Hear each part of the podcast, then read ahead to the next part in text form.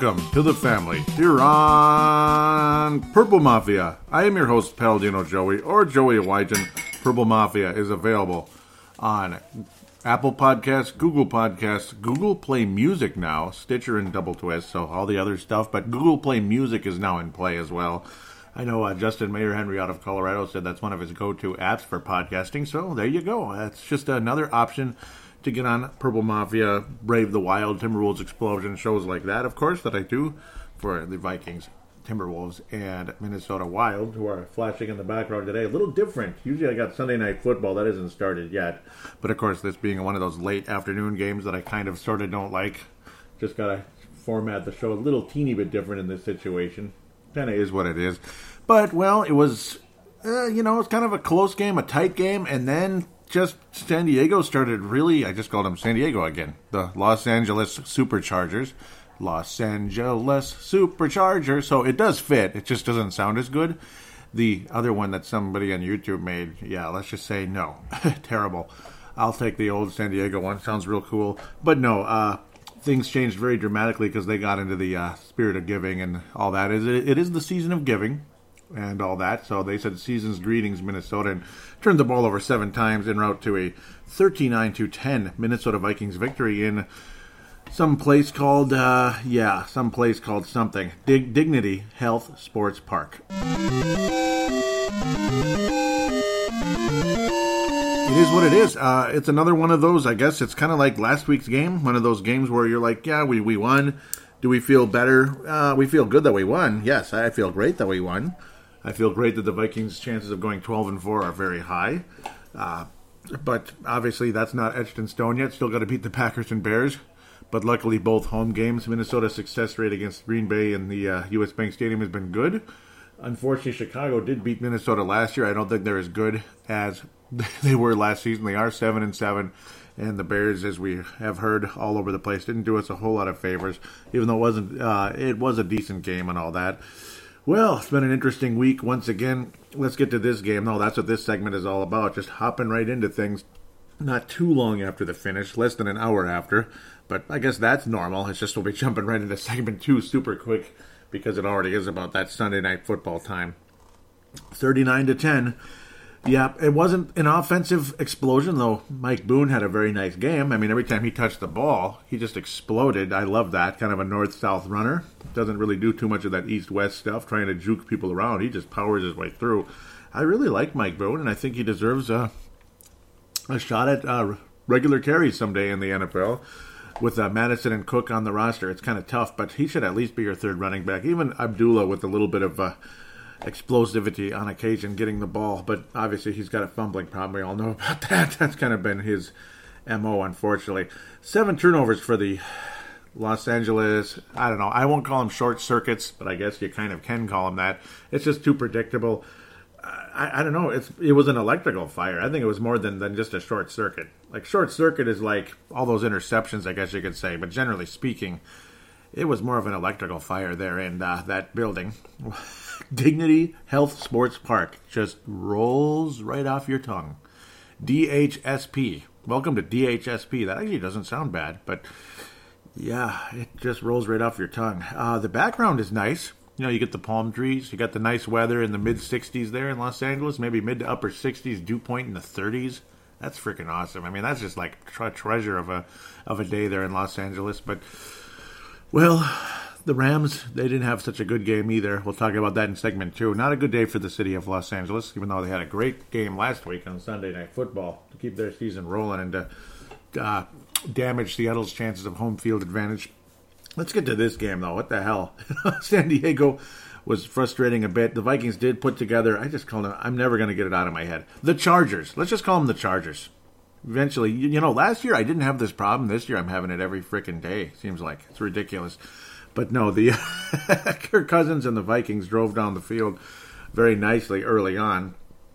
Though a lot of us were like kind of having a tough time paying more attention to the Bears game, hoping they could somehow get past the Packers. But no, Vikings drive down the field, eat the clock up quite a bit, and wind up getting a touchdown to Irv Smith. That was nice, but then Dan Bailey bangs it off the upright, which sounds very similar to what happened with uh, the uh, Chicago Bears last year in the playoffs. Next thing you know, the Chargers end up scoring in the field goal. It was just kind of a back and forth game with field goals early on. The Chargers added their field goal. Vikings got another field goal, so it's nine to three. Blah blah blah. Vikings get a golden opportunity with the first fumble of the game early on, an early fumble. You think, okay, here we go, golden opportunity, and we only get a field goal. So it's like, okay. Next thing you know, the Chargers blow down the field pretty nicely. And that was their, by far their most impressive moment in the game. Little did we know that would be the last time the Chargers would score. And this was the point in the game when everybody would be terrified, thinking, "Boy, here we go. It's the same vanilla secondary again." And then, of course, Xavier Rhodes gets hurt again. Looks like a calf cramp, maybe a, a, a cramp in his calf area. That's what it looked like. And he's just kind of hopping around like he pretty much does anyway, even when he's on the field, like in the field of play, the so to speak, when it's a live ball. You're seeing a lot of the similar stuff from uh, Xavier Rhodes, and I don't know what to say here, but the secondary looked awful during during that drive, and in others it was kind of bend but don't break. And next thing you know, the uh, San Diego Los Angeles Chargers, the Los Angeles Chargers, continue to turn the ball over time and time and time again. Uh, it was unbelievable. Melvin Gordon fumbles. You end up getting a field goal again. So you're thinking, why aren't the Vikings just blowing this team out of the water? We should be blowing them out including the other two field goals you get with Dan Bailey. Golden opportunities for Minnesota as the Chargers just continued to, to turn the ball over. Uh, Philip Rivers was driving the ball down the field in a play that would at least been in field goal range because they were in field goal range were the Chargers. At very least, the LA Chargers could have taken a 12 to 10 lead, excuse me, a 13 to 12 lead, or maybe even get into the end zone, something along those lines. 13 to 12 lead right at the end of half, right at the end of the half, and the next thing you know, Danielle Hunter, who was just unbelievable throughout the game, had had a sack earlier, strip sacks or well strips the ball away from uh, Mister Philip Rivers. Next thing you know, Ifeadi uh, Odenigbo, Ifeadi Odenigbo picks up the ball and scampers all the way. But here's the best part about the play: not only did Danielle Hunter force the fumble Odenigbo with the uh, you know the awareness and athleticism, able to pick up the ball and see this golden opportunity. But guess who made the block down the field with his explosive speed? that was Danielle Hunter. Danielle Hunter made the block that pretty much sealed the deal for Odenigbo's 56-yard fumble six uh, acquisition. Recovered fumble six, basically acquisition, thanks to uh, well, courtesy of Philip Rivers, who was in very much in a giving mood today. Uh, four turnovers overall for Philip Rivers, three interceptions, and including that one. Melvin Gordon fumbled twice. It was quite a fumbling interception fest. Uh, it was unbelievable. Danielle Hunter just flat out unbelievable throughout the entire game. I saw Dalvin, Dalvin Cook basically fall on his side because he needs to. Well, he was just training himself how to fall a certain way. See, if you fall this way, everything will be okay, right? But when you fall the wrong way, because well, you know it's football and bad things happen, then, well, guess what? Unfortunately, wow, bad things happen for Sarah. I can't believe what I'm looking at here. I can't believe that. We'll get back to that in a minute. Wow, I don't believe what I'm seeing here. What the heck? Really? But, uh, wow, okay. I'm distracted to seeing something. I can't believe what I'm looking at here. Jiminy. But, uh, what was I getting at? Dalvin Cook. Well, he, I guess he fell the wrong way. That's all it was and back onto that left shoulder again. And well, that was the end of his day. Looked like he was in a lot of pain, but then next thing you know, he's on the sidelines as the Chargers continue to turn the ball away, over uh, turn turn over the ball time and time again via a fumble or one of Philip Rivers' three interceptions. It felt like 14. It really did. He was just kind of hurling the ball like, ah, what the hell? You know, we're not going anywhere anyway. We're going to lose, obviously. We're going to lose. I don't think I'm ever going to win a Super Bowl, but I'll be a loyal Charger, you know, and I'll continue to be, you know, I'll continue to be, you know, borderline Hall of Fame because of my numbers, but unfortunately, no Super Bowl championship. A couple of AFC title games, though, but unfortunately, they were both lost at the end of the day. It, it just, it is what it is, you know. I mean, it is what it is for the uh, LA Chargers slash San Diego Chargers. I don't know how much success the LA Chargers are going to have currently, but someday they'll have more and more success. Maybe they'll move back to San Diego. I don't know. That's what everybody wants to believe will happen. The Chargers did end up getting numbers, but this is just kind of Philip Rivers at the end of the day, especially the last year or so. Pretty much this year, especially. But he'll he'll get the yardage. He'll get the 300 yards every game. He'll throw for a touchdown, maybe two, but then he'll have multiple interceptions as well, and that's just kind of what Philip Rivers has been this year. He's not the same guy. Uh, the team isn't the same. The vibe isn't the same. And the Vikings just continue to put up points, mostly because of their defense at the end of the day. Though Mike Boone was able to finish a couple of touchdowns down the stretch, again with good field position, a, a, blocked punt helped. It was a it was a partially blocked punt. You know, it wasn't the kind of block where it's like, wow, we're at the one. Vikings got the ball at like the, the at like midfield or so, or like little past midfield. Uh, but the Vikings uh, obviously took care of business there with Mike Boone because there was no there was no Alexander Mattison, and then of course Dalvin Cook after only 27 yards. He was uh, eaten up pretty good throughout the game. Mike Boone would have had a number of more yards if not for a couple of holding penalties where he would have had 10 yards on each play. Kind of sad. Boone might have won up with about 80 yards in today's game. Too bad. That, that's a shame. Uh, nice debut for him. Obviously, it's not his first game, but like really a debut in terms of being like a leading rusher, like the lead rusher after Dalvin Cook was out. Abdullah was decent as well, but Mike Boone looked pretty explosive, actually. He's got the quickness and the explosivity. He's got speed and power, which I think could make him a legitimate running back in the league. With good blocking in front of him, there's no reason why Mike Boone can't be a legitimate running back in the NFL. Honestly, um, Chargers defense is actually pretty good. Their run defense is good, and Mike Boone beat him up pretty good. Obviously, it appeared the Chargers' interest in this game was, well, definitely waning down the stretch. They were probably moving into preseason mode. Like, why get injured and screw up my career? in a game that we're trailing by 29 points, 25 points, whatever. You know, it just kept going 21, down by 21, 29, and just 22, whatever. Pretty much a messy, messy game as things continued down the stretch. You finally got to see Sean Mannion uh, kneel a couple times. Poor guy. They should have just put him in there. I mean, because what if something stupid happened? You got to see Kirk Cousins rush for 14 yards during the first down. That was nice but he didn't slide. He went like Dante Culpepper style, shoulder first, which I don't recommend. What if he got hurt? So I don't know. Uh, Kirk Cousins was okay. The interception he threw in the game was yuck. It was terrible. It was kind of like the old oh that's Kirk Cousins again, where he literally just kind of threw it right to the defender. Both quarterbacks, maybe maybe Philip Rivers was rubbing off on him. That was a little bit scary. But luckily, right after that, that was when uh, that was when the fumble six happened. So boom! I mean, things changed so dramatically.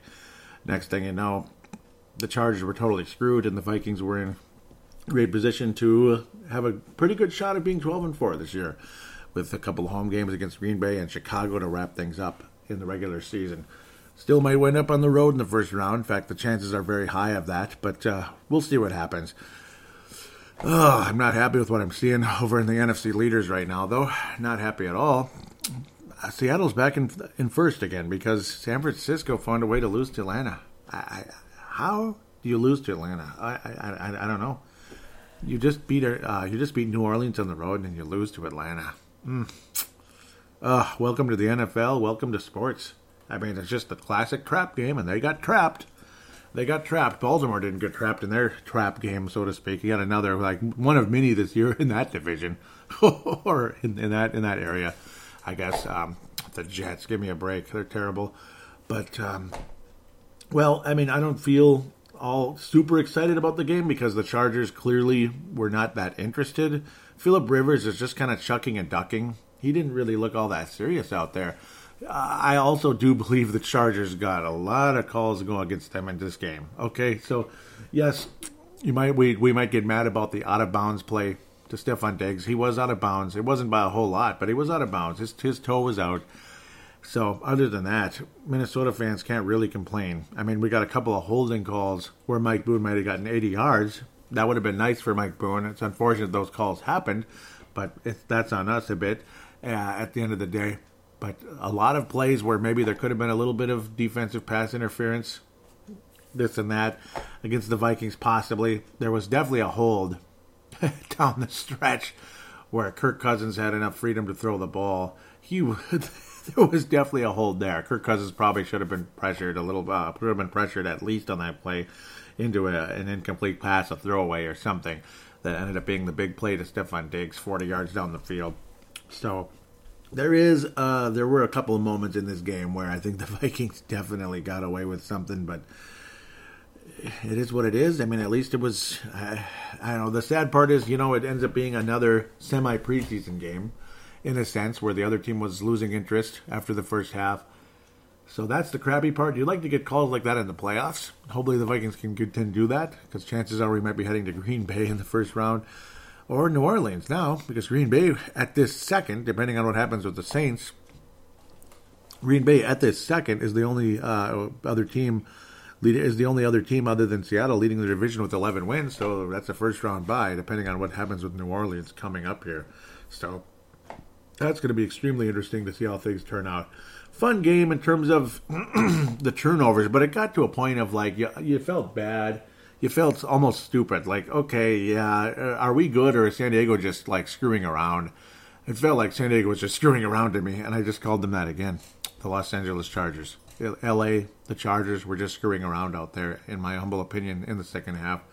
But, well, at least I guess we're the better team, and we're 10 and 4, and that's pretty much where we stand at this stage for the Minnesota Vikings. Am I super duper confident? After this game. I'm more confident in the defense that we're capable of forcing turnovers. Uh, Danielle Hunter looks like an absolute superstar. He always has looked like he was on the borderline of being an, a superstar, at least a Pro Bowl type of player. But to me, yeah, he's one of the best defensive linemen in the entire NFL. He's the youngest guy to get to 50 sacks, uh, so he has just been unbelievable in his young career. Still got a long way to go. He has got no ego whatsoever. He just gets the sacks and plays his game. He doesn't look for ways to showboat and show up the other team and show up the other quarterback, whatever it is. He just goes out there and plays, and I've got nothing but good things to say about the guy. Absolutely. So good for him and good for the Minnesota Vikings, and thank God we got him signed. That's all I got to say about that. Though wouldn't blame him if he's looking for a little uh, up up in salary. Uh, aren't we all? Right? Aren't we all? No matter how much of a raise we got last year, we we want another one. We want another one, all of us. All of us, myself included. With that said, I guess the Fran Tarkenton Award for this show, plain and simple, it's uh, Danielle Hunter. There's just no question about that. Uh, the Christian Ponder Memorial for this episode, I'm not really sure if there's really a need for one at this stage. Maybe just the Chargers just kind of not caring. the, the, the Los Angeles Chargers just simply not caring. That's all it really feels like at the end of the day.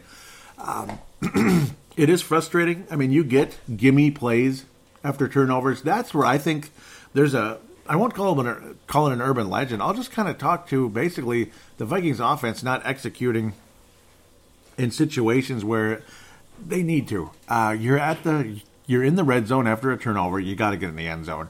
Uh, you're playing Green Bay. You got to get in. I mean, any game after this now this this is the last game you can get away with that stuff where you wind up with a, a measly field goal in the red zone after a turnover. I mean, you you're you're in the red zone after a turnover. That's a momentum moment there that can change everything.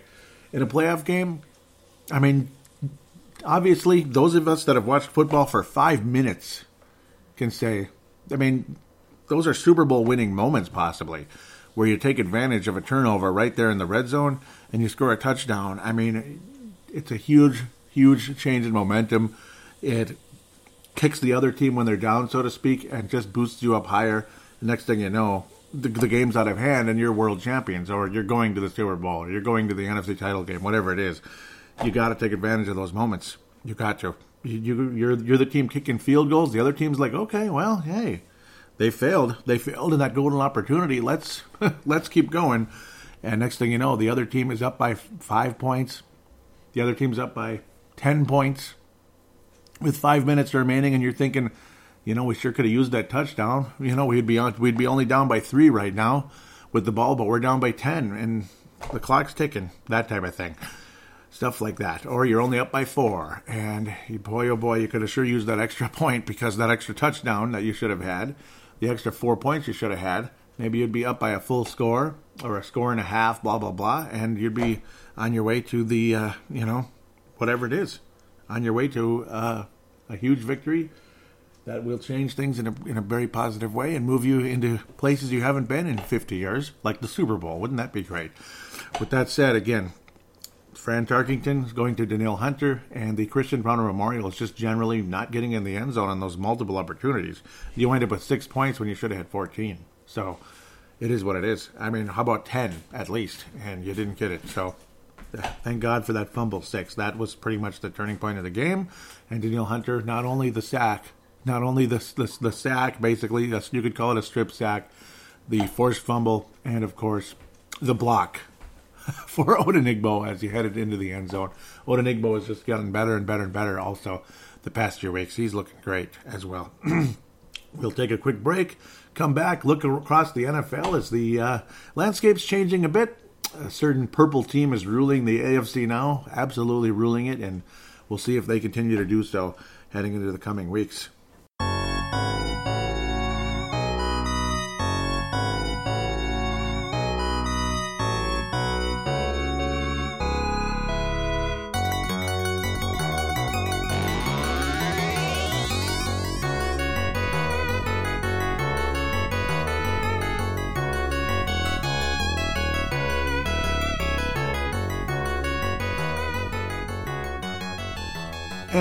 We are back here on Purple Mafia segment number two. Time to look around the NFL a bit. Of course, the NFC North, which isn't a whole lot of exciting stuff, I suppose, other than the Bears and the Packers. And of course, that'll be the very last game we'll look at because next week opponent is the Green Bay Packers, which in a lot of ways is the NFC North on the line.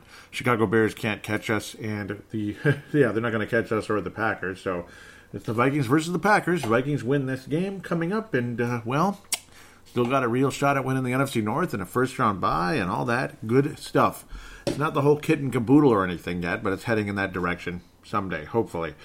Sunday night here coming up momentarily, other than the Minnesota Wild and the Blackhawks tied up now after going down 2 nothing right away. So good job, Eric Staal and Kevin Fiala. Eric Staal, 1,000th point in his career. Do check out Brave the Wild for a Minnesota Wild conversation. In the podcasting world, same outlets that you heard about this show. Again, Apple Podcast, Google Podcast, Google Play Music, Stitcher, Double Twist, and I'm sure there's others out there as well. Pittsburgh hosting the Buffalo Bills. That's a big one right there, of course. Buffalo Bills, if they're able to be victorious, maybe they can help Tennessee, Tennessee get into the postseason and ensure themselves also. Yeah, a huge moment for Buffalo here. Ensure themselves of making it into the postseason because Pittsburgh would actually then hold the tiebreaker. Their records would be identical at nine and five, and yeah, so that's going to be very interesting. Monday night, a week from a week from the huge Minnesota and Green Bay effort coming up will be huge. A rematch here of the 2009 Super Bowl. Should have been Indianapolis versus a purple team called the Minnesota Vikings, but of course, yeah. Well, the Chargers did basically what we did in a lot of ways, fumbled the ball away a billion times. It's just that they didn't put in as nearly as much of an effort as the Vikings did in that game. Think about it. I mean, the Vikings would have actually blown the Saints out if it wasn't for all those stupid turnovers. But, well, history's history, and you fumble the ball away, and you're screwed. So games like today are what are what turnovers can really turn into. I mean, they can turn into an absolute blowout when it probably shouldn't have been at the end of the day. The Vikings and Chargers offenses, you know, not too bad. The the Chargers offense isn't bad until they start turning the ball over, and once they do, forget about it.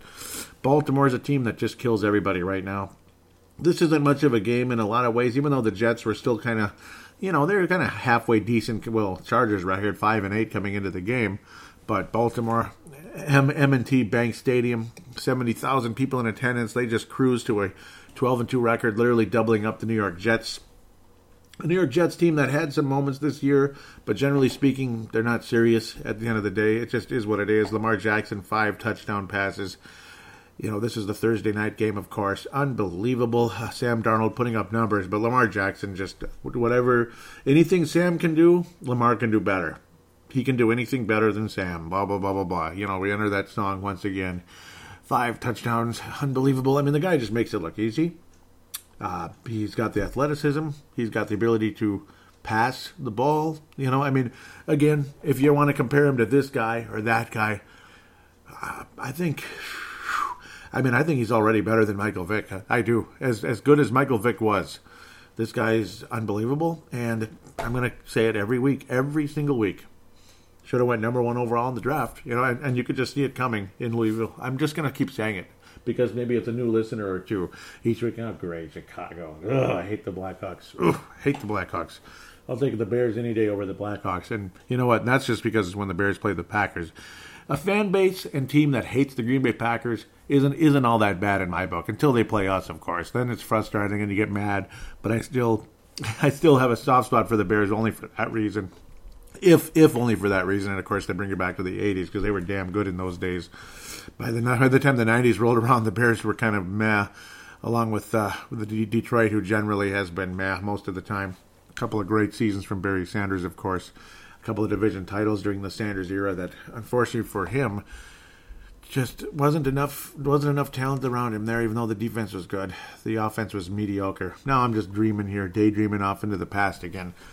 That detroit team was interesting back then but they just could never get too far. They got to the AF, the nfc title game once and then washington just smoked them big time and then yeah the, the 91 season there. Oh baltimore they just made it look easy and i think there's a very good chance the Baltimore Ravens will be in the Super Bowl and probably be favored to win the whole thing. But I don't know. Things can change pretty quickly, as we all know. Carolina Panthers, no more uh, Ron Rivera. No more Ron Rivera. This was a playoff matchup that was gone both ways in the past. Carolina's beaten Seattle. Seattle's beaten Carolina in the past, blah, blah, blah. Well, Seattle went into Bank of America Stadium with no more Ron Rivera. And an overall awesome Total yardage day once again by Christian McCaffrey, Mr. Total Yardage, 88 yards receiving, 87 yards rushing, two touchdowns overall. He's a first round pick in fantasy football, no doubt about it. If not first, I mean he's way up there at the top. Uh, Carson as well for the Seattle Seahawks, 133 yards on the ground, a couple of touchdowns as well. Incredible game for him. Kyle Allen's just average, I guess. Seattle's defense looked a little better, getting three turnovers at the end of the day. Kyle Allen, I mean, he was okay for a little while, but now, now it's just once he started screwing up there, once he started having some turnovers against the Green Bay Packers, he's not been the same guy. And Russell Wilson just kind of coasted through the game against the Carolina defense that's nowhere near what they once were when they were a Super Bowl team years ago in 2015. 137 quarterback rating. And the Seattle Seahawks don't look now, but they're the number one seed in the NFC. And I'm not real happy about that. Philadelphia, Washington, Philadelphia Eagles kind of staying alive, I guess. They're seven and seven, 37 to 27 in a yucky game. Washington Redskins. Well, Mr. LeClaren did pretty well. Mc, McLaurin, McLaurin did well in the game. 130 yards receiving, five catches and a touchdown. Mr. Sanders there, he had a hell of a game for Philadelphia. Miles Sanders, big big game for him, generally speaking. Adrian Peterson adding to that record, huh? 66 yards on the ground and a touchdown. Good for him, continuing in the right direction. As today, Adrian officially passes Curtis Martin. Unbelievable. One by one yard anyway. Curtis Martin before today's game was fifth all time, 14,101 yards. The 66 yards by Adrian Peterson put him at 14,102 yards, fifth all time now on the NFL rushing list. He's easily a first ballot Hall of Famer, blah, blah, blah, blah, blah. Barry Sanders at 15, 269 was passed by Frank Gore not too long ago, just a couple, maybe a week, two weeks ago. Frank Gore at 15,306. So it's cool to look at this stuff, like I talked about last week. I mean, this is some historic stuff. I mean, Frank Gore's third all time in NFL history. Like how Curtis Martin was such a historic figure, because you think, you know, he was good, but it was more of like he just stuck around and stuck around and stuck around and just kept it coming, kept it coming, kept it coming, kept it coming. And that's what Frank Gore is also. Curtis Martin, you know, it's like great player, but not like Walter Payton, Barry Sanders, Emmitt Smith, great. Just very good. Uh, obviously, Frank Gore, similar I just can't believe it. And Adrian Peterson, well, he's about 1,215. No, he's about. Yeah, he is. Adrian Peterson is about 1,168 yards behind uh, Barry Sanders, 67 yards. So he needs 1,167 to go to catch Barry Sanders. Wouldn't that be incredible if he caught him? I will not say Adrian Peterson is a better running back than Barry Sanders. I will not say Frank Gore is a better running back than Barry Sanders. Barry Sanders retired when he was 29. Don't forget. Uh, Emmitt Smith hung on a long time into his mid 30s, like Adrian Peterson, and well, it made him the number one best running back ever in terms of numbers. He was a hell of a player, don't get me wrong, but 14 years in the NFL is quite a bit. Uh, Curtis Martin played 10 years. Adrian Peterson is in his 13th. Frankie Gore is in his 15th. So similar to Emmitt Smith there. Uh, Barry Sanders only 10 years in the NFL, only 10 official. Uh, Curtis Martin, so we we call it 11, 95 to 05. That that's 11, obviously, because you count 95 and 05. Blah blah blah. Barry Sanders only 10 full years in Detroit, but you add another five years or so, it's probably 20,000 plus. So Barry Sanders would easily beat all, all of them at the end of the day. So at the end of the day, pure pure yardage, Barry Sanders is the greatest ever. I think the overall best running back was Walter Payton. But it's pretty much between those two. Emmitt's probably third along the way, and then you go with you know whoever, whoever. Uh, LaDainian Tomlinson, hell of a career as well. He only played a certain amount of years. He just kept getting more and more banged up. It was 11 years officially for LT. What a great player. Too bad how he kept dropping off because of guys like Frank Gore and Adrian Peterson. He was fifth all time, the son of a gun. But, uh, well, guys are getting pushed down between because of Frank and Adrian. I got sidetracked a bit there, but every time I come to Washington, I got to go there because it's cool watching this. It's going to be a long time until Adrian catches Barry, so it'll be next year if he plays again. If he comes back and he finishes strong this year. Unfortunately for Adrian, it literally is just about stats at this stage. You could say the same about uh, uh, Emmitt Smith as well in his days with uh, the Arizona Cardinals and even uh, the other guy in the past other players that hung on for way, way, way too long. Who am I blanking on? Marcus Allen. That's what I'm thinking about. Marcus Allen, who hung on forever with Kansas City. He just never retired. He played 16 freaking years in the league. 82. He started in 82. He won the Super Bowl with the Los Angeles Raiders. And he was still playing when uh, just just before Randy Moss suited up for the Vikings. That's a pretty big gap. I mean, that's unbelievable considering how long he played in the NFL. Crazy, crazy, crazy. Corey Dillon, 20th. That's cool to see all these numbers. LeSean McCoy, yeah, he has no chance. Well, I shouldn't say that. It's crazy. 22nd, 11,000. So, you know, that's only a 3,000 yard difference, but yeah, 3,000, good luck. You know, it takes time to get those yards, boy, especially if you're getting older. I better be quiet or be quiet or move on or whatever. Probably move on. New York Giants and Miami. Well, the Giants beat the Miami Dolphins, and they're both three and eleven. And well, the Giants now hold the tiebreaker between them and the Dolphins, so Dolphins get to pick higher. That's about all that matters. Other than I still love the Miami Dolphins uniforms. I'm happy for Pat Shurmur with that kick-ass offense, but unfortunately, Eli Manning he was back playing again with Jones being out. Oh, Mr. Jones, Mr. Jones, that's a shame. Eli Manning three interceptions against the Dolphins. Eli Manning threw three interceptions against the Dolphins. Get serious, man it, it's such a shame. It's such a shame to see such a see see a guy that was so clutch and so great drop off like that. But it is what it is. It is what it is, guys. It is what it is, guys. yes, it is. Giants, nice game though overall. The running game, this and that. They played solid football against uh, one of the better uniforms in the NFL, but I guess it doesn't matter. Uh, boy, lots of turnovers for old Eli. Eli. Kansas City, they were definitely playing in the snow. In New York, they're playing in some flurries, even though there was some sun. It was like a sun sun snow shower. Wrap your head around that, or just rolls right off your tongue. A sun snow shower flurry, snow shower. Yeah. Well, Kansas City, there was actual snow, quite a bit of it. So good for them in Arrowhead Stadium. That's kind of cool to see snow in Kansas City, considering how hot and humid it gets in the summer over there for Kansas City Royals fans. Oofda, I would not want to play outdoors there. It looks just like Dunkin' Donuts when these two teams play. Of course, they're a division te- uh, division combination here. It looks just like Dunkin' Donuts, doesn't it? Ah, yes, you get to see that red and the orange together. Yeah, makes making me think about breakfast right now. Making me think about breakfast. 23 to 3. That's about all that matters in terms of Detroit here, putting up just a lousy three points. I just called them Detroit, Denver. Drew Lock who's again emerging nicely. Second round pick for the Denver Broncos. Pretty good chance of being a future quarterback, but not in today's game. He's going to have to be a little better. Ugh, yeah, sometimes the snow just gets to you, the ball slips, and you stink, and you're 45%, but Patrick Mahomes is 80%. Obviously, Mahomes is a better quarterback than Drew Lock right now. Duh. Probably always will be, but we'll see. Maybe Drew Lock will pick it up. Very heavy snow just crushing the, the Arrowhead Stadium there. Beautiful, beautiful sight, I suppose, but Mahomes still very solid. Kansas City rolling, and blah blah blah blah blah blah blah. They'll be hosting a wild card game, and hopefully they can uh, do uh, make the most of it. Let's continue. I kept going on and on about Adrian again. I don't know. I don't know why. I just I I love history. Okay, that's really what it's all about. Crucial loss for Tennessee. Ah, crucial loss for the Tennessee Titans. Home game against Houston Texans. Feel yeah, these two teams are. This is the Oiler Bowl. We'll call it the Oiler Bowl because it's exactly what it is. It is the Oiler Bowl the Tennessee Oiler Titans were not too good against the Houston Oiler Texans. Ah, I want the Houston Oilers back. Screw the Texans. Nice logo, but the name's stupid. The Texans, I don't like it. Titans is a cool name. Whatever. Yeah, it's a cool name. The logo is mediocre. It's not bad. It could be worse. It's a mediocre logo, cool name, and then Houston's the opposite. It's a mediocre name, cool logo. But I digress. I don't know why I'm even getting in this. Tannehill continuing to put up the numbers and all that. Nice baby blue uniforms. Uh, good job, generally speaking, for Tannehill. Uh, good job by the Tennessee defense forcing multiple turnovers on Deshaun Watson, but he was still more than good enough down the stretch at the end of the day. And a crying shame. Tennessee just cannot finish the job here.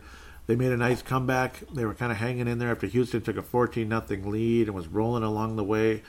Uh, Tennessee staying alive. They're at home. Derrick Henry was big and strong in the game. DeAndre Hopkins had some big time moments receiving down the stretch. I always liked that guy coming out of college and into the draft but it just wasn't enough. And Houston ends up winning 24 to 21 as they're nearing closer and closer to a division championship, and they'll be hosting a wild card game. Woohoo! So Texas in general will be hosting multiple wild card games, most likely. At the end of the day, Dallas and Houston, and uh, I'd rather see Tennessee in the playoffs, but that's just me. I'd rather see them more than Pittsburgh. Uh, oof, I do not want Pittsburgh to win tonight. I don't know why. I just don't like Pittsburgh. I just don't like Pittsburgh very much. Kind of tired of them. Detroit and Tampa, we'll leave that alone because we're skipping Green Bay Chicago for now. Those are our final two games, so it's kind of funny right there. And that's the oldest matchup ever, 200th meeting between these two teams because they were around for all 100 years, and you play them twice, home and away, home and away, because when you're in division, you play them twice every year. And what a historic, historic, historic, historic matchup for 100 bleeping years. And we'll get back to it later. Detroit stinks. We'll get back to that later. Cincinnati stinks, and I bet the New England Patriots were just thrilled looking at their schedule after last week's frustration with the Chiefs, thinking, "Oh, finally, we'll end this two-game losing streak after being 11 and one." That's got to suck, man. It's a after yeah a couple a couple of losses here for uh, New England lately, but now they're 11 and three, 10 and one. I apologize. Cincinnati's now one and 13 and eyeing that number one pick, baby. Tom Brady's accuracy has dropped off. His arm is not quite the same. The chemistry with his receivers has not been good.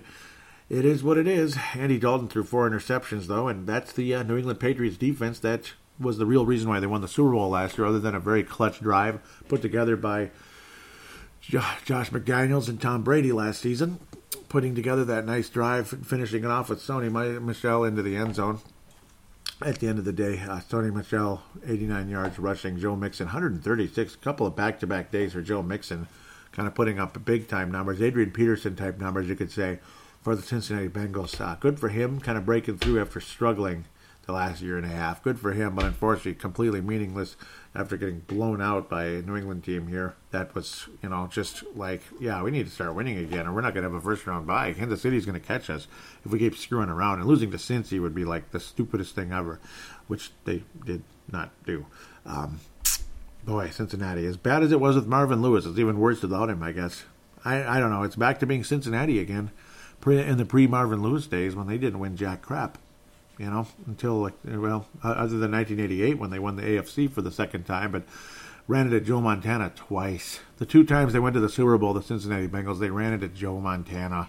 Ugh, ugh. I feel that's another franchise I feel bad for.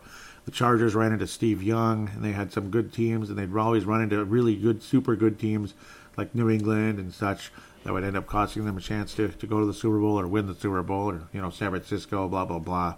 It's a bummer. Arizona and Cleveland, yuck. Yuck City. Arizona won another game. Good for them. 38 points. Cleveland is cemented as finished at the end of the day. And Freddie Kitchens will be probably working in a kitchen somewhere. That might be where his next coaching job will be in the kitchen. He'll be running a kitchen somewhere. I know it's not funny. Uh, maybe, maybe, it's funny to some of you out there. It's another. This is a, kind of like a chocolate Dunkin' Donuts uh, background here with red and brown. Kind of looks cool looks kind of cool. Chocolate Dunkin' Donuts. I'm trying to think of what else it looks like. But uh, whatever. That's about how interesting this is. I don't know. Arizona and Cleveland. Uh, you know, I mean, Baker Mayfield, number one overall pick. He has his issues and maturity issues. Kyler Murray looks like a future stud, but of course, you know, he's still a rookie, and I don't know. It's a mess. Arizona's what it is. They're, they're going to take a little while here. Got to work on building on offensive line. It's a crying shame that Larry Fitzgerald is ancient history, but he is, and uh, what are you going to do? Just be happy you got to play with him, I guess, for, for one year. Uh, God, God bless you. God bless you. You got the, you got Maxx Williams, the former Gopher there. Still got a long career ahead of him at the tight end position. Got some good running backs there. David Johnson, obviously, is what he is. But, uh, well, obviously Arizona's long, long out of it, unfortunately, like many, many other teams. That's where this, this time of year gets kind of meh. Jacksonville and Oakland You know, Jacksonville got pounded by this. This is why the NFL is just weird. The Los Angeles Superchargers, where today it was a, an electric fire in uh, that field, that field, but starts with uh, health, I guess. We'll get back to that later. Jacksonville 20 to 16. I mean, just again, wrap your head around this. 20 to 16 over Oakland, who they're, they just a couple weeks ago had a winning record and still had a shot at the postseason, and it can't beat Jacksonville uh, at home. By the way, uh, okay, I mean it's a sad, sad, sad ending to one of the most storied franchises in NFL history.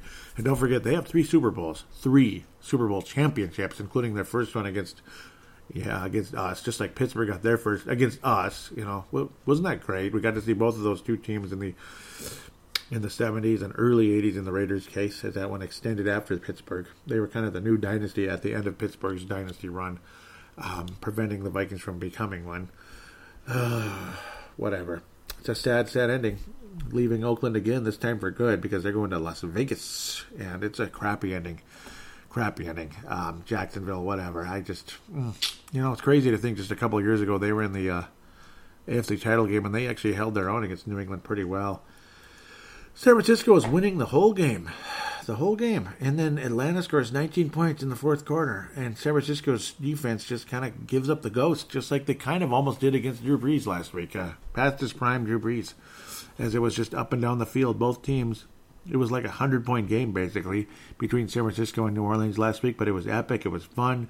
And then you can't beat the crappy ass Atlanta Falcons, who have lost nine games already this year in your home field. Oh, San Fran, you screwed yourself in you know where. Now do you see why I was hoping San Francisco would have home field advantage rather than Seattle?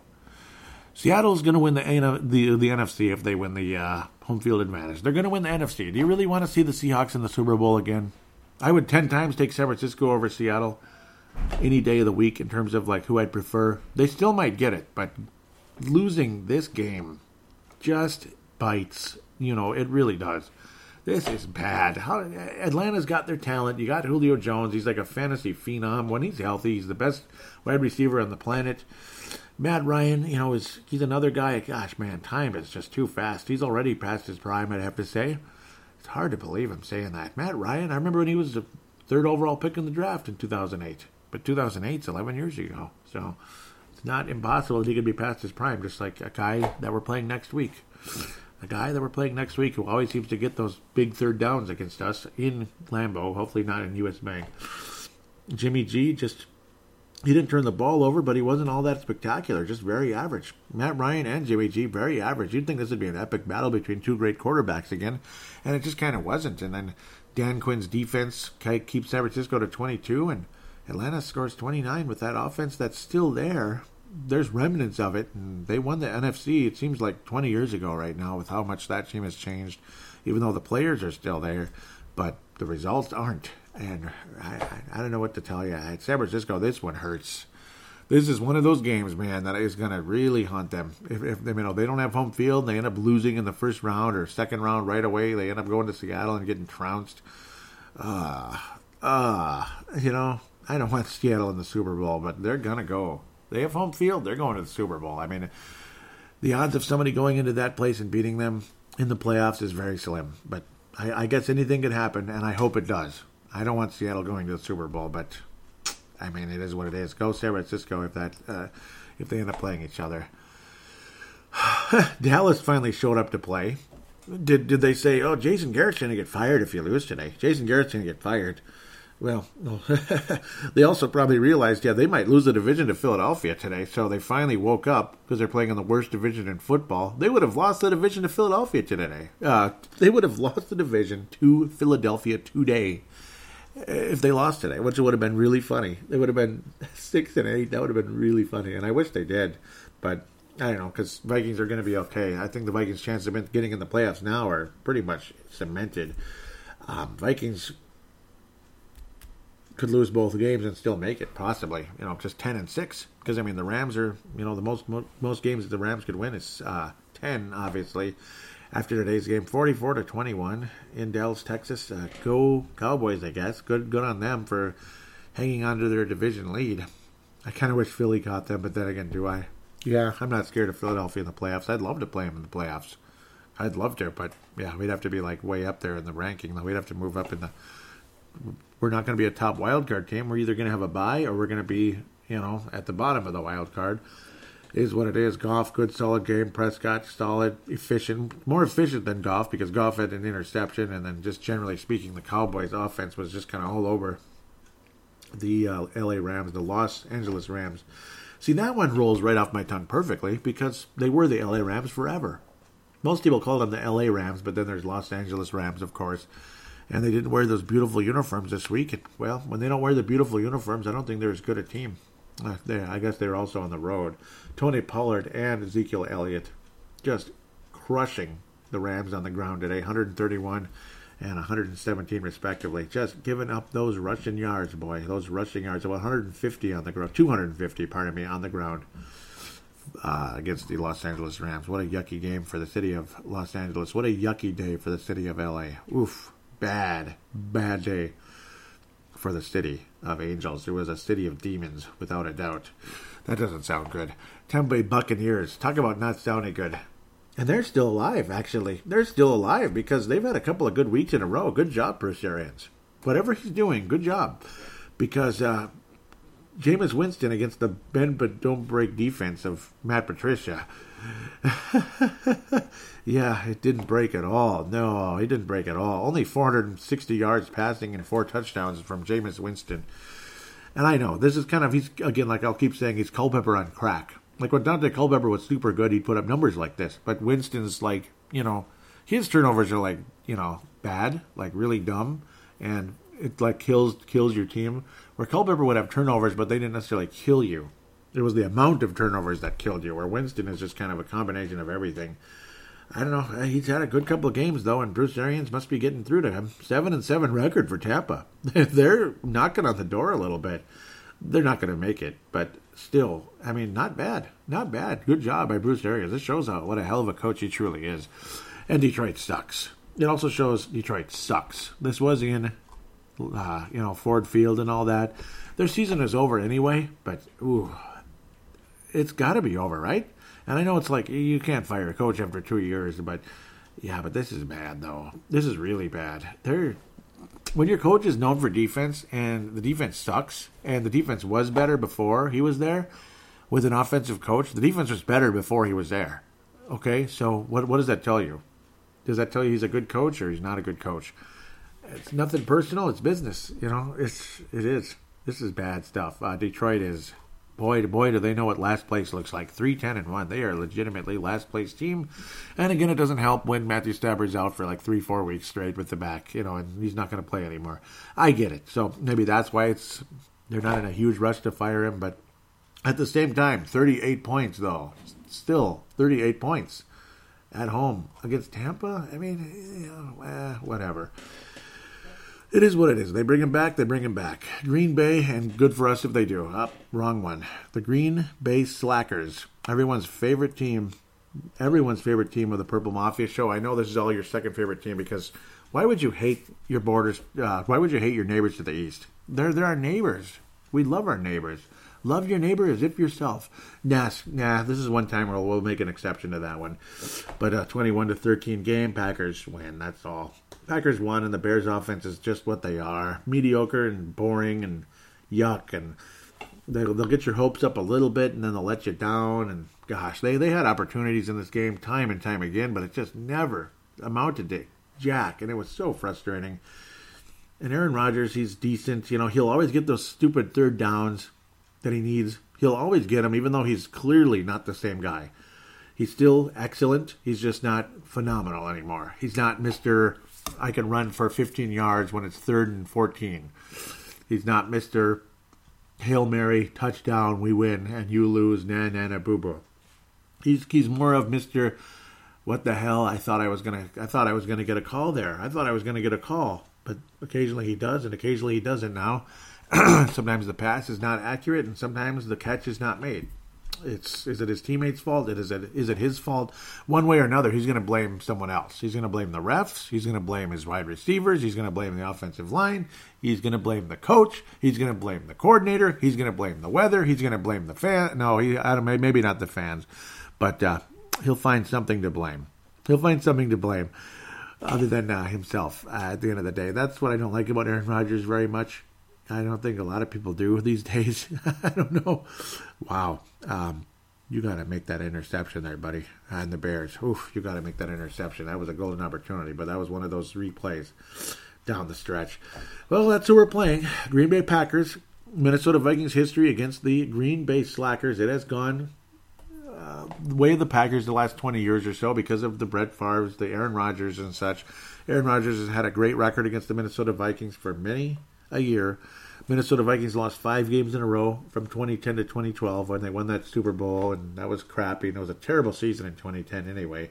And the 2011 Vikings were like horse crap, for lack of a better word. I thought we had an even worse game in there when Ponder was drafted. Wow. Yeah, we did. 45 to 7. Remember that? Light years away from success. Remember that night? Vikings defense was bad. Christian Ponder was poo. Yeah, it was like, no, yeah, that was bad. Uh, we had a lot of bad games against this team. There were a lot of L's from 2010 to 2016. That was in the prime of Rodgers' career. At the end of the day, Favre obviously had a lot of success against the Vikings. They swept us in, in 06. We swept them in 05. We completely swept them. We did something, well, no. 04, they swept us. And then there was the old, you can't beat a team three times in one season. And the Vikings beat them in Green Bay. Remember that when we backed into the playoffs that year? and we beat the Packers. That was cool, man. Only to get killed by Philadelphia the next week. Oh, Paul Bever was still the quarterback. That was fun. And then we had another Viking Packer playoff game in 20 well 2012 season 2013 24 to 10 yucky game joe webb looked like crap that just kind of was what it was during the prime years of aaron rodgers there was a lot of red not a whole lot of green i mean ooh boy a lot a lot uh, things started out well against rodgers when the Vikings uh, beat up on him pretty good back in 07. That was, nope, 07 was Favre's last year. 08, we lost to them. Yep, they beat us pretty good, 24 to 6 uh, to 19. That wasn't that good. But uh, so far in US Bank Stadium, the Minnesota Vikings have had uh, have, have had success. Had the uh, uh, 2016. Yeah, we actually swept the Packers in 2016, but yeah, that was another one of those crazy years where things didn't go as well for uh, Aaron Rodgers and such. We had that fun game. Yeah. That's weird. Yeah, 2016. Yeah, that, I'm getting that year mixed up a little bit. That was a that was a late final regular season game where the Vikings actually won.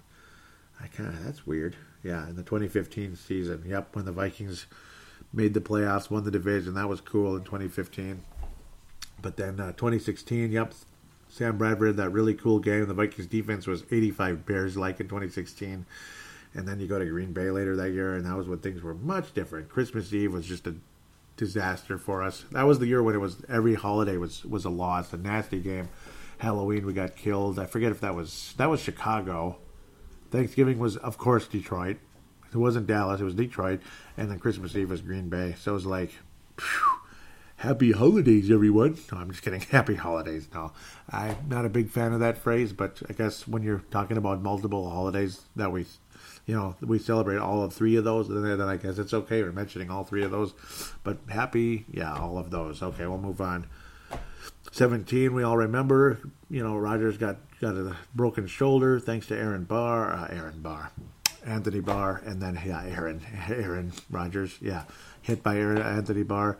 Vikings shut out the Packers. That was our first shutout ever since '93 against uh, Detroit way back in the day. I still don't know how we shut out a division champion team, but that Vikings defense was pretty good in '93. It was the offense that was boring. Uh, overtime win recently in 2018. That was kind of no overtime tie. Part of me that was crappy. And um, Vikings beat the Packers in 18. Blah blah blah. Didn't matter a whole lot because we missed the playoffs anyway. And then recently, there we had that back and forth frustration against Green Bay. 21 16, a game we easily should have won, but that was Kirk Cousins' last horrendous game. That was his last interception until recently. a couple of uh, yeah. Today's was a earned interception. Most recently, it was a tip up by uh, by uh, Stefon Diggs, who tipped the ball up in the air and was intercepted by a defender. But today was an earned interception. That was his first legitimately awful throw. Um, again, Rodgers has passed his prime a bit. Vikings' success at home has been very good. We are, in fact, 3 0 in US Bank Stadium. So again, 17 14. That was that 85 looking team at the time. Vikings beat the Packers pretty good in 17, but again, that was, you know, that was not even with Aaron Rodgers at the quarterback. Or he was there, but then he got hurt in that game in US Bank Stadium. And of course, last year, 24 17. I do believe the Vikings continue the trend, even though the Packers are 11 and 3. Their defense is much more frustrating this and that. I'm not all that impressed with their offense at this stage, and who could be? They're right in the middle, 15th, 17th and running, blah, blah, blah. But their defense has definitely been significantly better than it was in the past. So that's kind of like the biggest problem, the biggest threat coming in. They've certainly frustrated Chicago. Not that uh, Chicago's offense is making anybody blush right now. It's not. In fact, most people would say they suck. I mean, just flat suck. Luckily, that's the team we're playing next. I wish the Blackhawks offense sucked, but at least the Wild are tied with them right now. it's funny, I'm not having football in the background yet. It's coming, though. It's coming. Buffalo is in the red zone after a very low scoring game so far. Buffalo and Pittsburgh screwing around at this stage.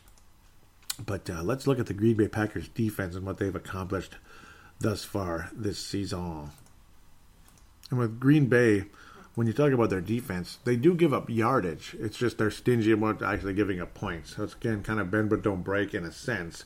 And they haven't had such great weeks lately. So far, generally speaking, uh, it has been a solid overall season for their defense. I mean, it's better than it used to be. They are in the bottom half, giving up 367 total yards per game in points. Yeah, I should look at their points too. I mean, they, you know, they're they're a bit on the stingy side, but their offense is still ever capable of lighting you up on the right day. They give up less than 21 points a game, 20.8. So they're kind of in the middle there, which is totally fine, I suppose. Their run defense.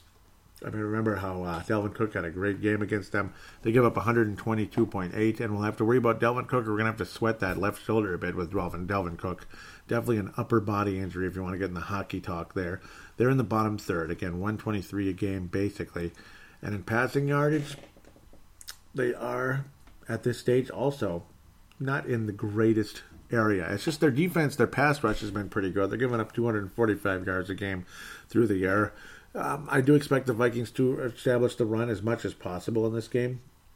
Luckily, the home crowd is going to be on our side for the most part, even though Packer fans travel well, and it's not far of a travel. Uh, they're tied with a bajillion other teams for third in the uh, in the NFL with 13 interceptions. New England is way ahead of everybody with 21. Pittsburgh second with 18, and then you got Washington, Minnesota, Kansas City, Carolina, blah blah blah blah blah. But of course, Minnesota got three today, so 16 there. And I do believe Trubisky threw at least one in today's game, most likely. If I can get back to where I was here. yeah, but I mean, Minnesota's obviously much higher. Oh, nope, Trubisky had two, had two today, so they have 15. They're still behind us. 15 total interceptions. They do force turnovers. They're not like San Diego, where it's more of a conservative kind of defense, where they can stymie you, they can rush your quarterback, but not force a whole lot of INTs per se. New England leads in a lot of categories. Forced fumbles, blah, blah, blah. San Francisco's way at the top with Arizona, surprisingly. Wow, that's impressive. And even Tampa. Huh. Green Bay, where the heck are the Packers? Right in the middle there with 11. That's actually not bad. They've had 11 forced fumbles on the season. So to speak, the sacks, of course, we're always worried about that. Pittsburgh is leading the whole league. At least they were coming into this week. That's kind of where it is. Green Bay has 32 sacks in the season. Again, right in the middle. But we all know, we all remember what happened last time around. They frustrated the hell out of uh, out of Kirk Cousins. I mean, the offensive line has improved since then. Uh, Garrett Bradbury has definitely settled into his role as the starting center of the Vikings. Pat Elflein has improved. Riley Reiff, when healthy, is good, and if not, Rashod Hill is an ever capable backup left tackle. In fact, a lot of people would say he's a much better pass blocker. Riley Reiff is still a good run blocker, this and that. Brian O'Neill's the best overall uh, defense, uh, offensive lineman on the team. Joel Klein is healthy I just Josh Kline. I just called him Joe Klein. I remember that's an NBA player many years ago. Uh, Josh Kline has stayed healthy, so good for him after being banged up early, early, early, early in the season. So the good news is the Vikings O line is generally healthy. We don't know who's really secretly banged up a bit, but there there is always that. Uh, the offensive line has definitely been better, generally speaking. Hopefully, Dalvin Cook is ready to go. I'm guessing he is because he looked pretty, you know, he looked pretty chipper on the sidelines. He had a smile on his face the whole time. They're more or less just keeping him ready to go because clearly that Chargers game was not going well for LA. Now that I could call him that. Um, I do expect the Vikings to establish the run early against this team. Uh, hopefully, that crowd noise can frustrate Aaron Rodgers, and we can force some, some some turnovers against a guy who, again, I'll continue to say is past his prime. He doesn't put up the numbers he used to. He just doesn't. I mean, he's going to have a hard time getting to 4,000 yards this year, and it's not like he sat out any games. That's the whole point. Uh, no, he'll. I mean, he'll likely get there to 4,000, but it's going to be kind of a, you know, kind of a stretch, a bit. That's the thing. The one the one thing though with Aaron Rodgers, he only has two interceptions on the year, which is phenomenal actually. At the end of the day, that's the one thing he has protected the football nicely. He has lost every fumble that he has fumbled this year, which is three. So only five total turnovers versus the guy we played this week. So hopefully there is a little bit of that uh, U.S. Bank magic that'll continue to frustrate Aaron Rodgers. But I, I doubt it's going to be a major turnover, this and that. It's going to be just the the old inaccuracy, the frustration that's going to be what'll uh, beat Aaron Rodgers and the Green Bay Packers coming up. He's certainly not throwing the yardage he did last year, but he's still his numbers are still kind of similar. Uh, he's not passing for 40 touchdowns anymore, 45, 38. He's going to wind up with somewhere in the upper 20s probably by the end of the day, at the end of the season. That's just kind of where he's at right now. Um, still great, still dangerous, still absolutely a threat. This is the game of the year. I mean, if there's one game you're looking forward to, this is the one. You got the green marker circled on that calendar coming up. And uh, it's going to be a, a, hell of a matchup leading into the Christmas week here for the Minnesota Vikings. You're hoping for a Christmas uh, Christmas present, obviously, this and that, uh, dome wrapped or U.S. Bank uh, bow, U.S. Uh, Bank dome wrapped uh, win over the Green Bay Packers, which will not only basically clinch a playoff berth, but it'll possibly give you a legitimate shot of winning the NFC North still, because you'll at least have gained a split with the club, and you go from there. Oh, it's going to be fascinating. It's going to be very fascinating indeed. Looking forward to this one. I'm sure everybody is. I do predict the Minnesota Vikings win this one in a very close fashion. I do think the Vikings defense will get to Aaron Rodgers enough that the Vikings will be victorious. With the Danielle Hunter, I think he'll continue to do what he's been doing continuing that, bringing up that sack total. Hopefully, he can force a fumble in the game, something. Um, Green Bay's defense is the bigger threat in this game. You're just going to have to hope for uh, good protection on Kirk Cousins, and hopefully uh, Cook is healthy. Maybe Alexander Mattison healthy as well. If you can get your full arsenal of running backs back out there, let's do it. Obviously, if Mike Boone though is is ready to, uh, if if if Mike Boone is going to be needing to take snaps, the good news is I think he's capable. I think Mike Boone is capable if you need to. Uh, the Green Bay run defense isn't that scary. They give up 100 and what uh, 123 yards a game. So if need be, maybe Aaron Boone is going to go out there and uh, Aaron Boone, I just called him that. Mike Mike Boone can go out there and uh, get the job done again. Power through that Green Bay defense and hope for something. That's it's a defense that gives up yards. They don't give up a ton of points, but they do give up yards and good things can happen for this Minnesota team, particularly at home. I feel confident that the Vikings can pull this off 24 to 20, 24 21, something very close. It's going to come it's going to come down to the wire. Dan Bailey, hopefully maybe some 47 yarder, 20 shot, 25 yard chip shot, whatever it is, that he can nail it. Or maybe the Vikings just have the lead and have the big defensive stand at the end of the day, frustrating Aaron Rodgers and Minnesota moves up to 11 and 4 and drops Green Bay to 11 and 4. And then it comes down to week 17. Oh yeah, that's my humble belief though that the Minnesota Vikings do establish the run early. Uh, I believe in all three of the Vikings running backs, even Abdullah on occasion. I, I mean, I consider him the fourth running back when it comes to literally being a guy that will run the ball rather than maybe a kick returner or whatever. He's going to be um, maybe a screenplay here and there. I trust Mike Boone more than I trust uh, Abdullah. I highly, highly trust Alexander Mattison, and Dalvin Cook is obviously the overall star of the team. Generally speaking, he's a guy who can beat 20. he's a guy who can eclipse 20 miles an hour in uh, in speed. He's got the third gear that few guys have, and pray to God he can uh, be healthy and fall the right way. I guess at the end of the day, oh, it's sad that we have to think about that. He has to fall the right way. That's kind of weird, but it is what it is. Hope all of you uh, have a safe week in this one, and I hope Minnesota comes out of this one with a victory, and I do believe they will. 24 to 21, Minnesota eclipses Green Bay, and just barely. And we go into Week 17 for the NFC North Championship. With that said, we'll take a quick break, and we're going to hear from Gerald String finally. So I apologize again to Gerald String that uh, last week I didn't see the call or the yeah the, the call in. The audio submission is what it really is, but yeah, it's a call in. He will lead off uh, fan interaction, and we'll go from there in segment number three.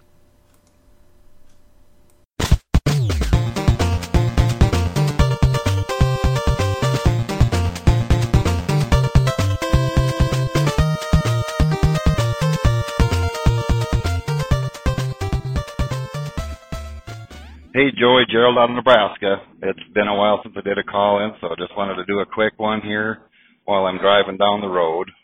Uh, hands free, of course, so if the audio's a little shaky, it's because I'm in my pickup. But uh, anyway, wanted to thank you for the gold star.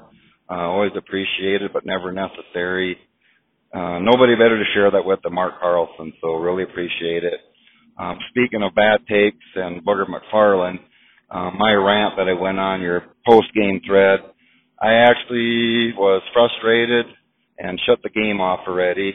Um, apparently, I'm just getting too old for some of these games when we got behind by I think it was like 30 to 17, and I just gave up.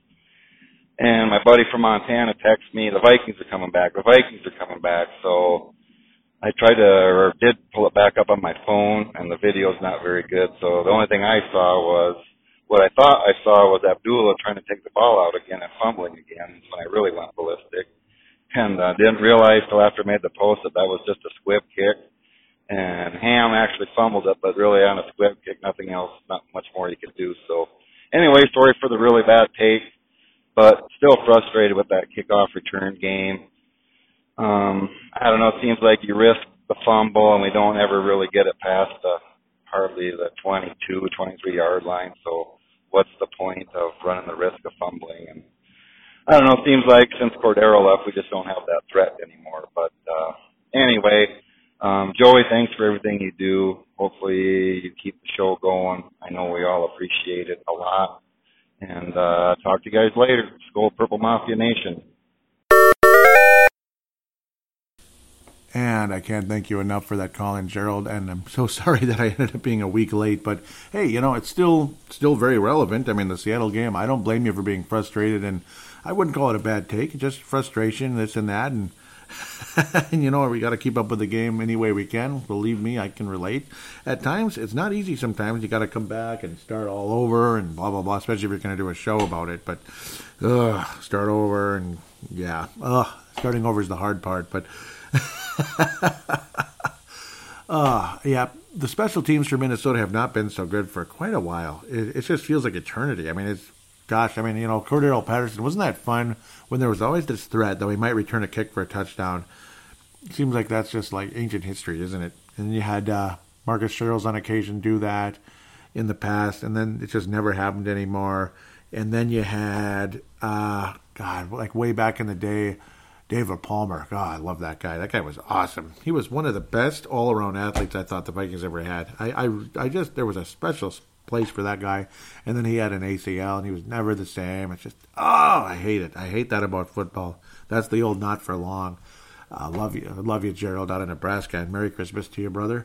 Um, we're almost there already. Christmas season goes by too quick. There's the tree in the in the in the uh, there's the tree right now next to me to my left side, and in front of me the wild game flashing right now because it's getting close. A close, uh, you know, the closing minutes here. About eight minutes to go, three to three games. So Brave the Wild's kind of getting a little action here on Purple Mafia right now. Uh, hope the Wild can beat them. I hate the Blackhawks, man. Hate the Blackhawks. Hate them, hate them, hate them, hate them. so let's get to Twitter at Purple Mafia Show, at Purple Mafia Show.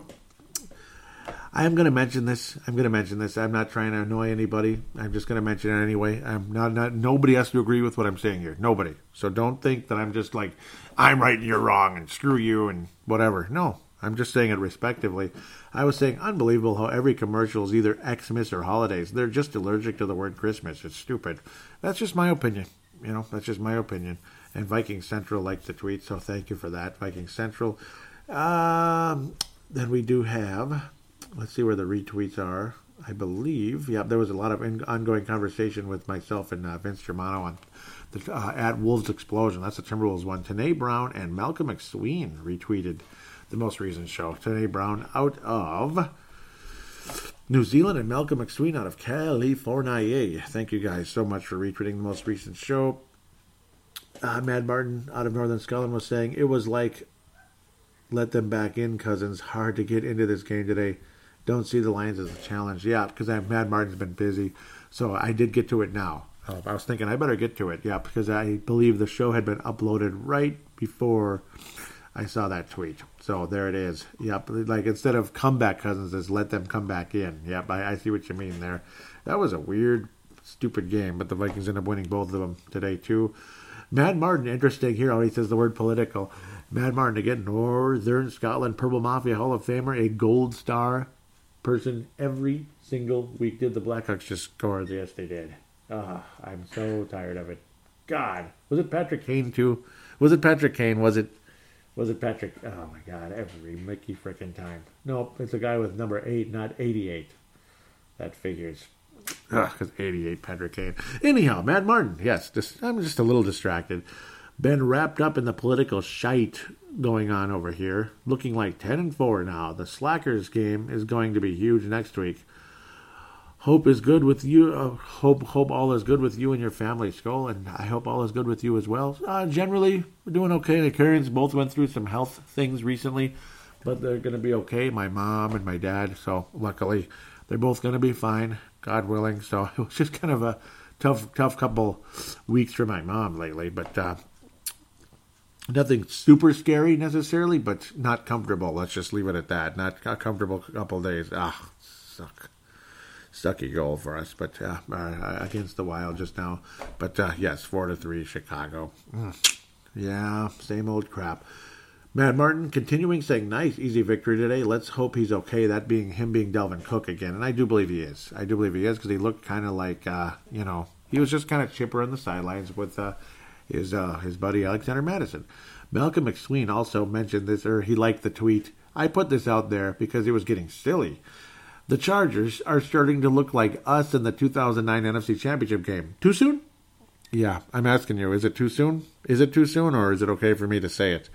Um, I apologize if that annoys anybody, or I'm, I'm not a good enough fan, but I got to poke a little fun because, well, yeah, boy, oh boy. And I felt bad for the Chargers a little bit, actually. Um, I feel bad for Anthony Lynn, the coach. I I, I hope he's going to be all right. I mean, last year, what were they? 11 and 5, 12 and 4, I think, right? And then they had to be on the road for the wild card because freaking Kansas City was 13 and 3, 14 and 2. I think they're 14 and 2, if I remember correctly. That's why the uh, the Patriots had to actually play on the road. But boy, that was an impressive win for the New England Patriots last season. That was probably the most impressive game they played the entire season, was going in there and winning. So let's continue where we left off, if humanly possible. I can. I'm getting sick of looking at this on the browser because it's just bad. It's just bad. I think Purple Mafia is also available on Google Play Music, adding another branch to the show. Like I mentioned, we'll get back to that shortly. One down, three to go. So now it's two down, two to go, basically, and a golden opportunity to possibly win the division. Possibly win the division.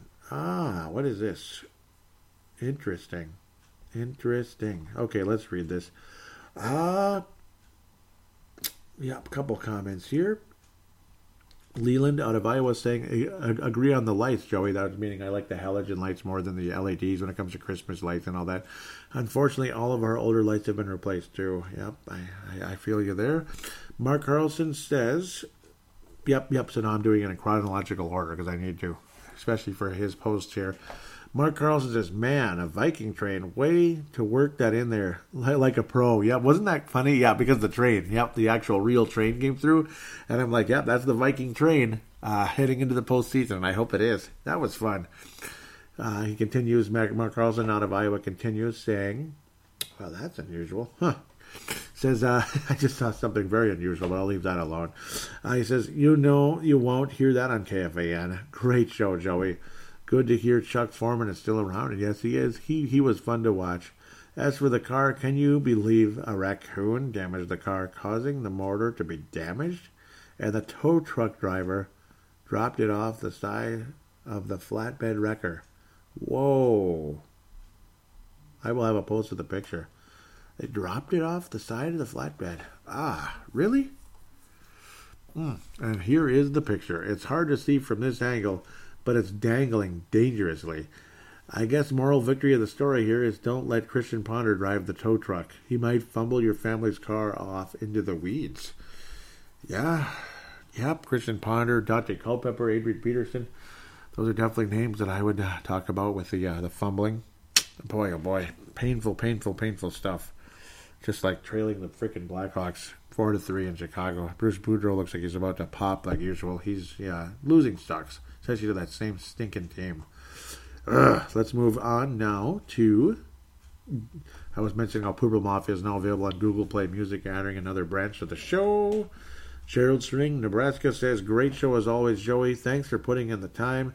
Don't know how far Cousins can take this team this year, but honestly, impressed how he has carried the team the last several games. NFL.com has him has him rated in the top ten, I think around seventh.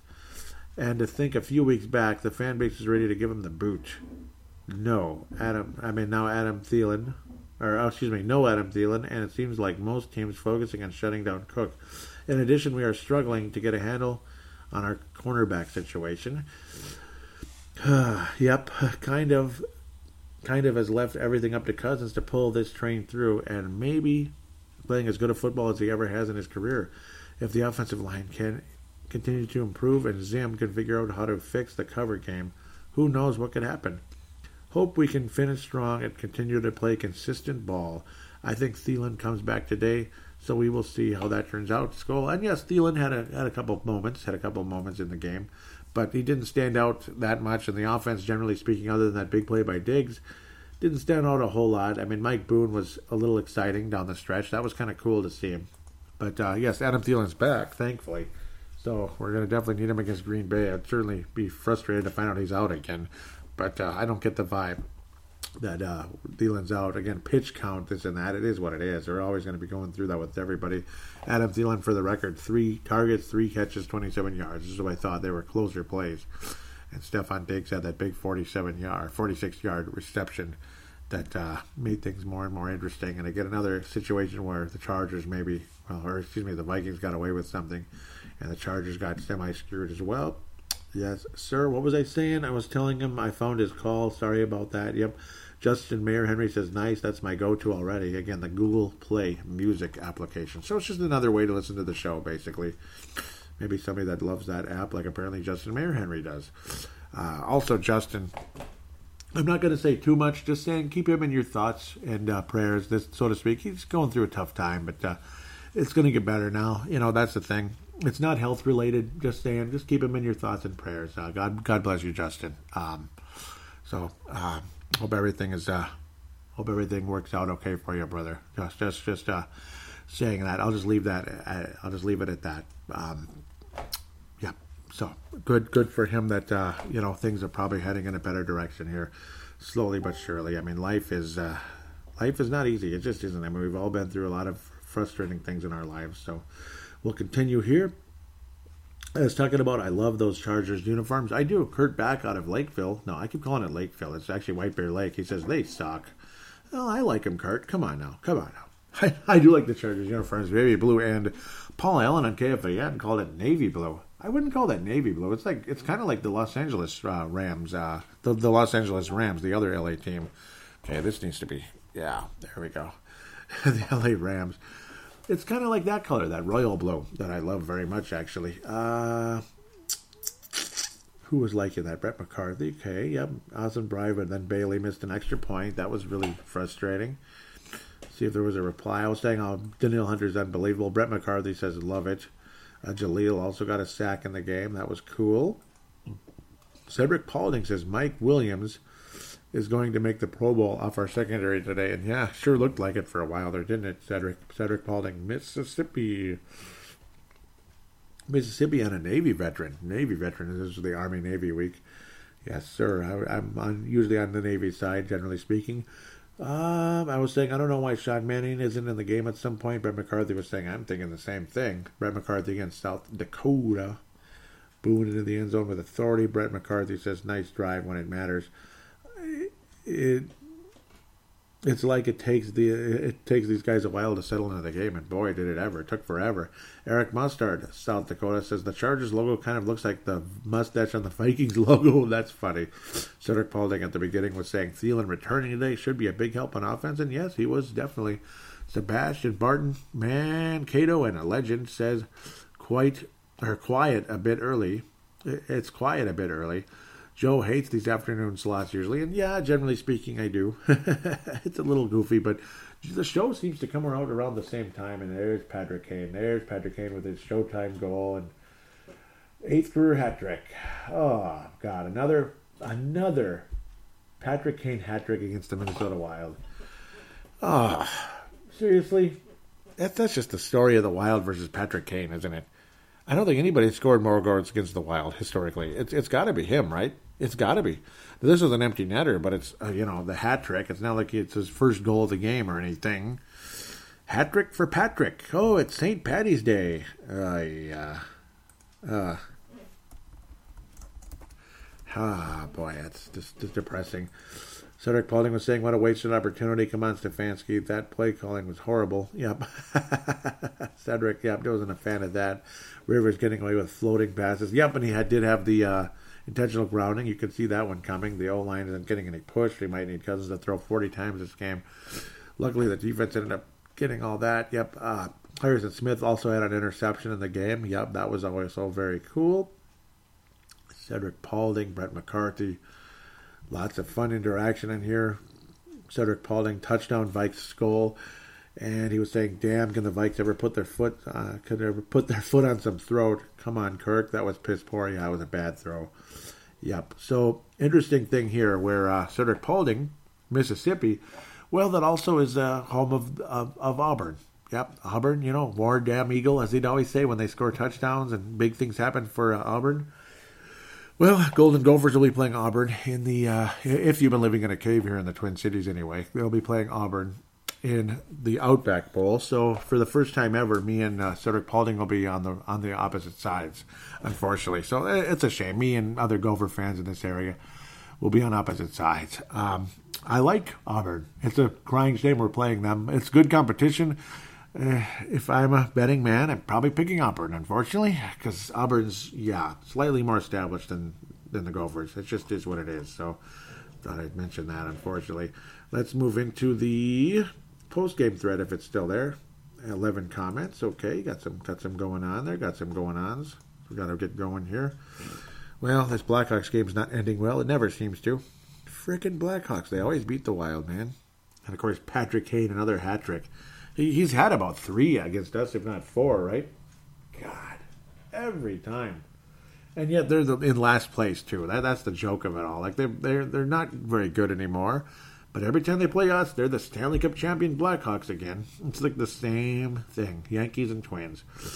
Ugh, sorry, that was kind of distracting. Brett McCarthy says defense was scary in the first half, but settled down in the second. Good win on the road. We will need to score big to beat the Packs. That's for sure. David Abraham's David Abraham locally says solid effort. Welcome aboard, David Abraham. I know him well from uh, Minnesota Wild Hardcore, which I've ended up uh, ended up becoming Minnesota Wild Global, basically, in a lot of ways. Like it's a different page, but you know, a lot of us moved over to Global when uh, Hardcore shut down. Unfortunately, David Abraham says solid effort. Wanted to see more passing though, and I, I feel you there. There wasn't a whole lot. It was kind of uh, kind of boring on the offensive side, David. Gerald String says taking care of business on the road. Awesome. Brett McCarthy says secondary is going to have to be better next week. Mark Carlson just missed the game due to car shopping. Oh, they were shopping still, huh? Oh, man. Actually, we were returning a car to the dealership. They let us drive it home and keep it overnight. So I listened to AM 570 WNAX out of Yankton, South Dakota, where Paul Allen was announcing with someone else. And I thought his play by play coverage and commentary added excitement to the game. Yeah, he is very good at it, actually. I don't necessarily like his regular 9 to noon show as much as I used to. In fact, yeah, like 50% of it is just bull crapping around. You know, that's why I don't like live radio very much because when they're like, whenever he has a guest, it's always two segments. There's always one segment where it's just let's just BS around about nothing, like personal stuff that's not even interesting to most people, and then we'll get serious and talk, you know, sports or whatever. Talk serious about maybe it's a former Viking or current Viking or or uh, you know somebody who covers the Vikings or whatever, or Twins or whatever. He always does that. I hate the the BS segment. That's just me. But he's a damn good play-by-play guy, though, isn't he? Uh, I'll continue saying uh, with uh, what Mark said. He I can't believe the Chargers turned the ball over so many times. It was a thrill to listen to today's school, brothers and sisters, and a shout out to Tamara Engel. Hopefully, I said that correctly. Engel to join the Purple Mafia Show Facebook page and please check out the podcast. God bless you, Mark. Thank you, thank you, thank you, thank you, thank you, thank you, thank you, thank you. Brett McCarthy says, Mark Carlson, where are you from? And Brett McCarthy saying, I live in northwestern Iowa. I am only 12 miles from the Minnesota border and 40 miles from South Dakota border. But have lots of family in southwest Minnesota and Sioux Falls, South Dakota area. And since you asked, I was thinking maybe those of us from the area should gather for a Purple Mafia fan meetup at one of Sioux Falls' finest establishments sometime. Wouldn't that be cool? And I, I, would like to drive there sometime.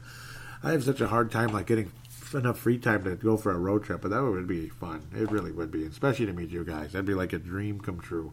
And I'm not trying to over exaggerate or sound like Mr. Mr. Sweetheart. No, I'm being serious when I say that. It would be like a dream come true. Lee Lind out of Iowa says, very nice road win. A Vikes win or a Los Angeles loss gives the Vikings the sixth seed, and they still have an outside chance at the NFC North, with the Packers coming to town next week. So I'm not giving up the North title yet, and neither am I. Neither am I. Uh, Brett McCarthy, do do we try to keep Waynes next year? Thoughts? Um, Possibly. Uh, well, Rhodes is going to be gone, so I would say probably. Uh, depends on how much he wants. If he wants like a crazy amount of money, I don't know. Uh, Holton Hill, I thought held his own very nicely today. Uh, Alexander's good and solid. Mike Hughes was generally pretty good as well. He even added an interception, but it was more of what's his name's bad passing. Old what's his name Philip Rivers, just chucking and ducking, and that's kind of all that was at the end of the day. I say yes at a at a certain price. Like, don't go crazy. He has, to me, he's not earned a gigantic contract. He has not. Um, but it, it is what it is. He's earned a raise from what he's, you know, from like a like a rookie or con like like a lower end contract. But it is what it is. Uh, Bonnie Walls, a secondary, still scares me. Me too. Uh, Trey Buckle says defense came to play, absolute dominance. And generally speaking, yes, they did give up yards early, but generally, it was a great game for the defense. In fact, it really was. It, it truly was a great game for the Minnesota defense. Um, that would be awesome. What is it, Lord? Okay, so with that said, I want to thank uh, Gerald String for the call in. You know, I didn't even mention the Facebook page, facebook.com forward slash Purple Mafia Show, facebook.com forward slash Purple Mafia Show. Also, give a shout out to MN Vikings Haven, MN Vikings Haven, in case uh, some of you are still listening that go to that page. I don't know if they listen. I don't know. Sometimes people like it, sometimes people don't like it when I post over there, but I do give them a shout out in exchange for allowing me to post on the page, kind enough to allow me to do there to post there. So I am more than obliged to give you a uh, shout out on this show. More than obliged to encourage listeners to join there as they have over the years. Dave Hickey must be busy. Haven't seen him. Uh, guys, you know, yeah, I mean, yeah, guys get busy. They disappear for a little while. Tony Coleman's been busy with life. You know, he's got young kids that are getting a little bit older, so they eat up your time. I, I, I, I get it. I mean, it's like quote unquote, I wouldn't know, so to speak. But yeah, I mean, I, I get it. My brother has a lot of kids, so it is what it is. So I can relate in that sense. So uh, can't thank you guys enough for being a part of this. Hope to hear from Tony Coleman again soon. Dave Hickey Sebastian Barton, always love hearing from you. Brent Jacobson. So again, anybody out there that wants to give the audio submission, I gotta check closer and closer and closer. That Paladino Live at yahoo.com. Paladino Live at yahoo.com is where you can join the page like Gerald String did today in the audio submission route of doing so, because that's the only route remaining now. There is no phone line anymore at the end of the day. So, what you do is, well, I'll, I'll pass out the stars first. I'll pass out the stars first. Gold star for this episode. Brett McCarthy, Gerald, uh, Brett McCarthy, and uh, actually, yeah, I'm going to go with Brett McCarthy and Cedric Paulding are going to share it today. They really carried the uh, interaction there.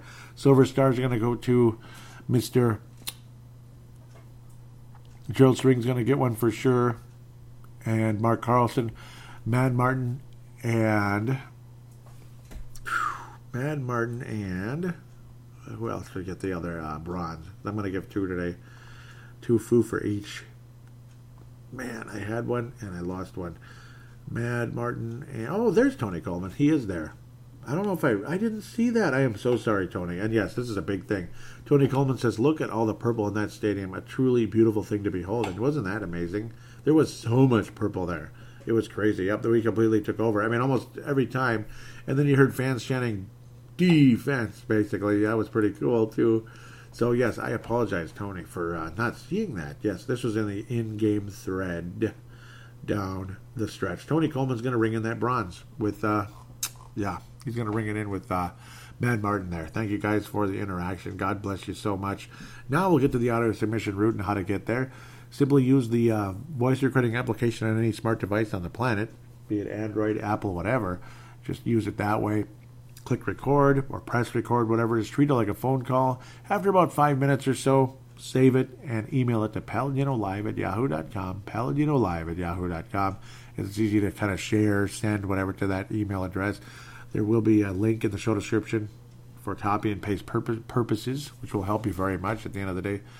Uh, to that, there'll be a link to the Facebook and Twitter account as well, just to show you how to get there. Facebook.com forward slash Purple Mafia Show and Twitter.com forward slash Purple Mafia Show or at Purple Mafia Show for the Twitter account to make it simpler.